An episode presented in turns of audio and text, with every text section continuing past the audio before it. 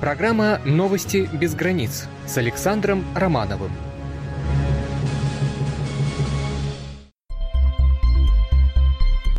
Добрый вечер, уважаемые радиослушатели.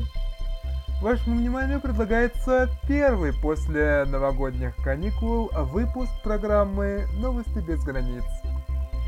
Сегодня я, пожалуй, обойдусь без вводных предисловий, лишь э, скажу, что э, копирование иногда может иметь благие цели, поиск друзей не всегда можно назвать законным, во всяком случае, по мнению немецких властей, и результаты года культуры у нас в стране оказались не такими уж и утешительными. Подробнее через несколько секунд. За 2014 год, который был объявлен годом культуры в России, по всей стране сократилось число домов культуры, кружков для детей, библиотек и кинозалов, сообщается в докладе Счетной палаты России. В то же время руководитель счетного органа Татьяна Голикова – рекомендовала Министерству культуры, цитата, «серьезнее подойти к организации проведения в 2016 году Года кино».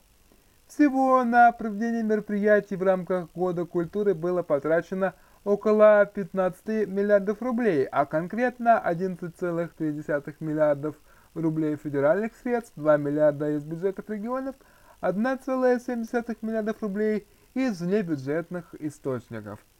Отмечается, что план проведения Года культуры не содержал сроков реализации и целевых показателей мероприятий, а нормативные правовые акты не уточняли, на какой орган исполнительной власти возложена ответственность за их проведение. Кроме того, число клубов и домов культуры уменьшилось более чем на тысячу по сравнению с 2013 годом. В частности, Белгородской области количество сельских клубов сократилось на 75%, а в Калининградской на 31%.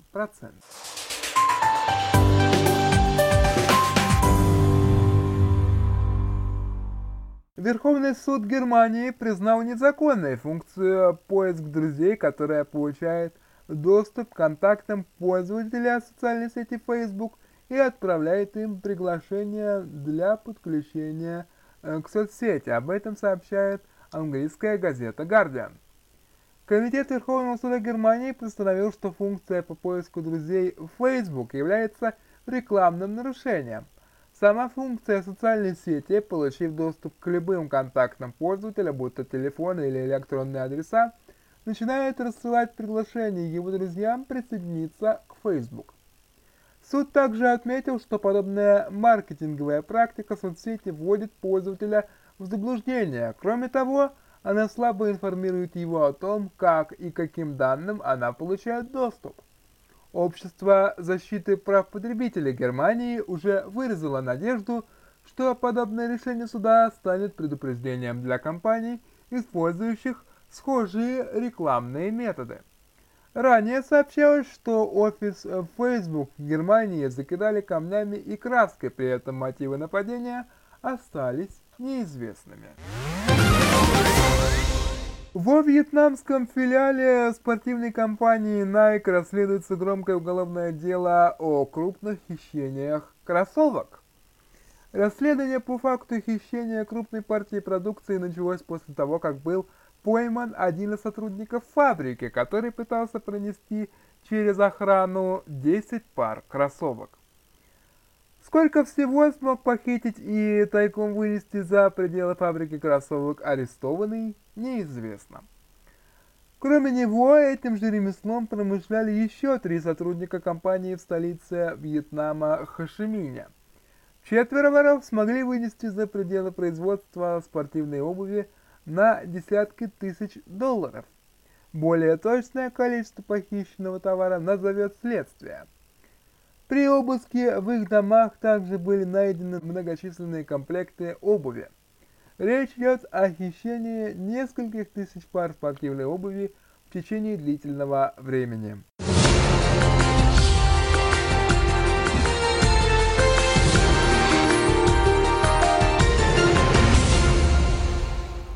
Азиатский банк инфраструктурных инвестиций АБИ официально начал работу сегодня. Церемония открытия банка состоялась в Пекине, а главы делегации 57 стран одновременно нажали на кнопки, символично запустив работу банка. Бывший заместитель министра финансов КНР Цзинь Лидзюнь утвержден в должности президента АБИ. Председателем Совета управляющих назначен министр финансов Китая Лоу Цзивэй. В церемонии открытия принял участие председатель КНР Си Цзиньпинь. Доля России в основном капитале банка составляет 5,92%. Она стала третьей по количеству акций и голосов страной после Китая и Индии, которые получили соответственно 26,6% и 7,5% голосов. Также среди учредителей банка АБИ Вьетнам, Филиппины, Катар – Швейцария и Великобритания.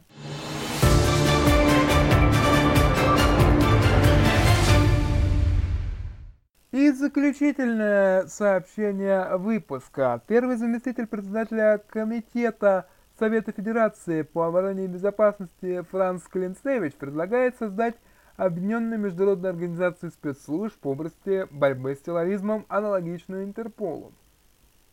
Может, стоит подумать о создании какой-то специальной международной организации по типу Интерпола, которая бы объединяла усилия национальных спецслужб стран в области борьбы с терроризмом, заявил Клинцевич в субботу, откликаясь э, на произошедший в столице Буркина-Фасо террористический акт. Нападение на отель и захват заложников стали еще одним напоминанием о э, тех вызовов, на которые должно ответить человечество, говорит Клинцевич. Редкая неделя проходит без сообщений о террористических актах в различных городах мира, и они, э, что тоже очень тревожно, воспринимаются многими как нечто обычное, подобно дождю в средней полосе. Парламентарий подчеркнул, что угроза терроризма – возрастает с каждым годом, и меры противодействия ему в мире недостаточны. Такая ситуация уже становится нетерпимой, констатировал Клинцевич. Для кого-то в большей или меньшей степени по-прежнему остается нетерпимой и та ситуация с погодой, которая сложилась э, в эти дни в различных э, частях света, в том числе и у нас, и на Балканах.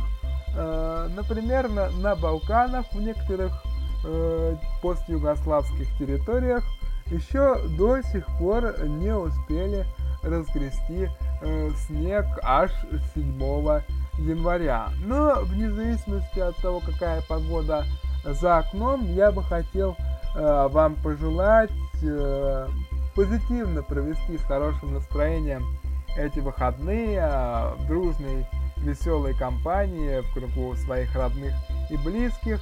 Конечно же, крепкого здоровья и спокойной ночи. Спасибо вам за внимание.